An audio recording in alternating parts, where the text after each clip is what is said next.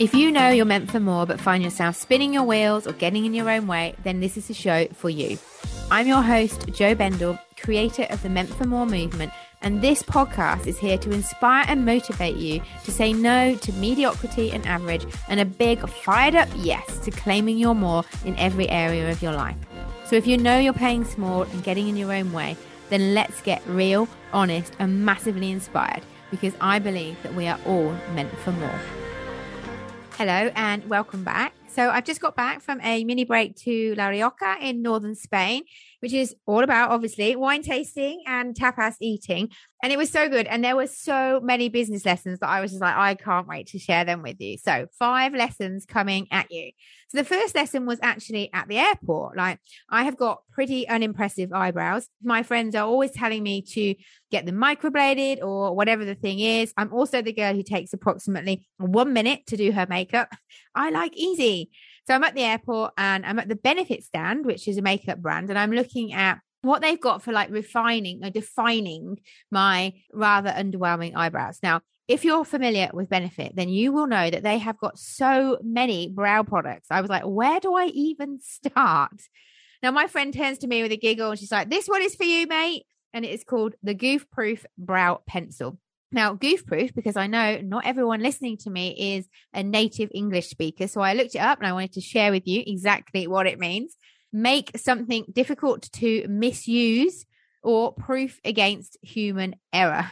Now, if that isn't knowing your audience, then I don't know what is. Like, of course, I bought it. Yes, it's amazing. And true to its name, goof proof, as in it is super easy to use. You couldn't get it wrong. So know your audience, like speak to them. Like the goof proof eye pencil has got my name all over it. I I definitely could have found a brow pencil for about quarter of the price, but this was absolutely speaking to me by saying, we know that you're not particularly skilled at this, so we made something for you. absolutely brilliant. Okay, lesson number two is around boundaries. So we're in Logroño, which is the capital of Rioja, and we're in this famous street, which is full of about 60 tapas bars, all one after the other, all absolutely excellent, high quality. Everywhere is like specializing in a certain tapas. It was an amazing experience. Now, we, as it's Friday afternoon, and as happens a lot in Spain, places tend to close at four and then they'll reopen again maybe around eight. So we found ourselves in this lovely little tapas bar. It is 4 p.m. We've all had a tapas, we've got a glass of wine, and then the wooden doors at the front shut. And we're like, oh, we're having a lock in. now, to be clear, not everywhere shuts at four. So we didn't actually know that they were closing. We just thought, right, doors closed because the weather. Or so Jess, my friend, she goes to the bar and she asks for three more wines. And he says, Oh, no, sorry, I'm going home now.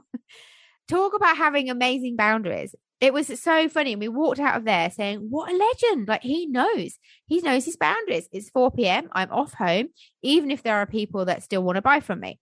Now, remember why you started your business. Like this guy knows his priorities, he knows his why, and he stays true to that. You didn't start your business to work all of the hours. Remember, remember why you started your business. So brilliant. Lesson number three is about making people feel something. So we went to two different bodegas. So bodega is Spanish for wine cellar or, or winemaker.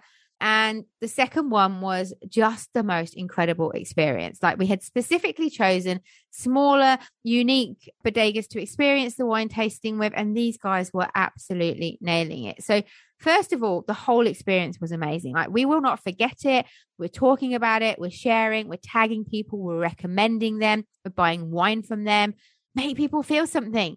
People don't forget how you make them feel. The day before we had been at another really unique place an urban winery. It was great and their passion was super cool to see. The experience was really really good. It was about 90 minutes. It was a talk walk around the facilities and then some wine tasting. All brilliant but this second place was next level from an experience perspective. Like we were there for about four and a half hours. This was the second day so we tasted six wines we were fed the most incredible food like we walked into this on Saturday going, oh yeah, and it looked seemed like expecting like a normal wine tasting experience, but it was this on another level. Like they basically lit a fire with the vines from the winery and cooked on the barbecue the pig in all the different ways. It was such an amazing experience. And you could just see that they loved sharing that with us. So, lesson number three is like people are not going to forget how you made them feel. Give them an experience. Number four is be different, not better. So these guys, the winemakers that we went to on Saturday, these guys are a small setup and they are surrounded by really big winemakers in Rioja. Like they can't compete with them using the same grapes, the same method. So instead they choose to be different. Now this is such a such a good metaphor for business. This winemaker has six wines, one white, one rosé and four red. Now I'm going to share with you their rosé wine story because it is phenomenal. So normally rosés are made in La Rioja are made from a specific red grape that are mixed with a white grape. And the owner, he goes to his winemaker and he says, like, I want to make a rosé with just the Tempranillo grape, which is not the typical grape that used for making rosé wines. And also he doesn't want to mix it with a white grape. And his winemaker was like, What? Are you crazy? And then he says, Oh, and I, I want to age it in oak barrels. Also, not usual for a rosé, apparently. So again, the winemaker was like, Are you mad? and through the whole process, whilst they're making this wine and aging it, they just kept saying, Everything's going to be fine. Everything is going to be fine. And the end result was not only fine, but it was award winning. The wine is even called, but in Spanish, everything is going to be fine. That's what they ended up calling it. So they were trying something very different to what the big winemakers were doing. And the result was that they won an award. Their rose is in the top five, along with the four biggest winemakers from that region who make millions of bottles a year. Like they make 1,700 bottles of their rose a year. Like it's completely different. Be different, not better. Don't try and do the same. Be different. It's just a brilliant, brilliant message in not looking at what everyone else is doing and thinking, oh, I'm going to do the same as them, but they've got more followers than me. They say it more succinctly. Their branding is better. Like I can't, you know, what's the point me doing it? You don't have to be better. You have to be different. You have to focus on being different. This is what stands out. It's unique. It's different. It's quirky. And oh my gosh, these guys on every bottle of wine, so they have a label on the back of their wine. They've all got a different saying that absolutely speaks to their people. Now, as we know, there are a lot of Rioja wines made in that region. They are standing out by finding their people. So their labels are saying things like, to the rebels and to the troublemakers. Like they're absolutely allowing their drinkers to self identify and be like, that is me. And the why and the passion is what absolutely stood out about both these winemakers that we experienced. Passionate about the industry, wanting to see what else was possible, not just following the system that everyone used because that was the traditional way, like using what they know and experimenting. Like basically, they're embracing the experiment all over the place. And if you know me, then you know that that's the biggest thing that I get my clients to do is to embrace the experiment because it takes away the pressure of having to get it right. These guys were able to achieve really high quality and different results that were winning awards amongst very, very big winemakers. So incredible. Be different, be different. and the final thing that I wanted to share came from the first wine tasting that we went to, where the guy said, Well, when he was studying, his lecturer had said to him, the difference between people who drink wine and people who taste wine is that they pay attention.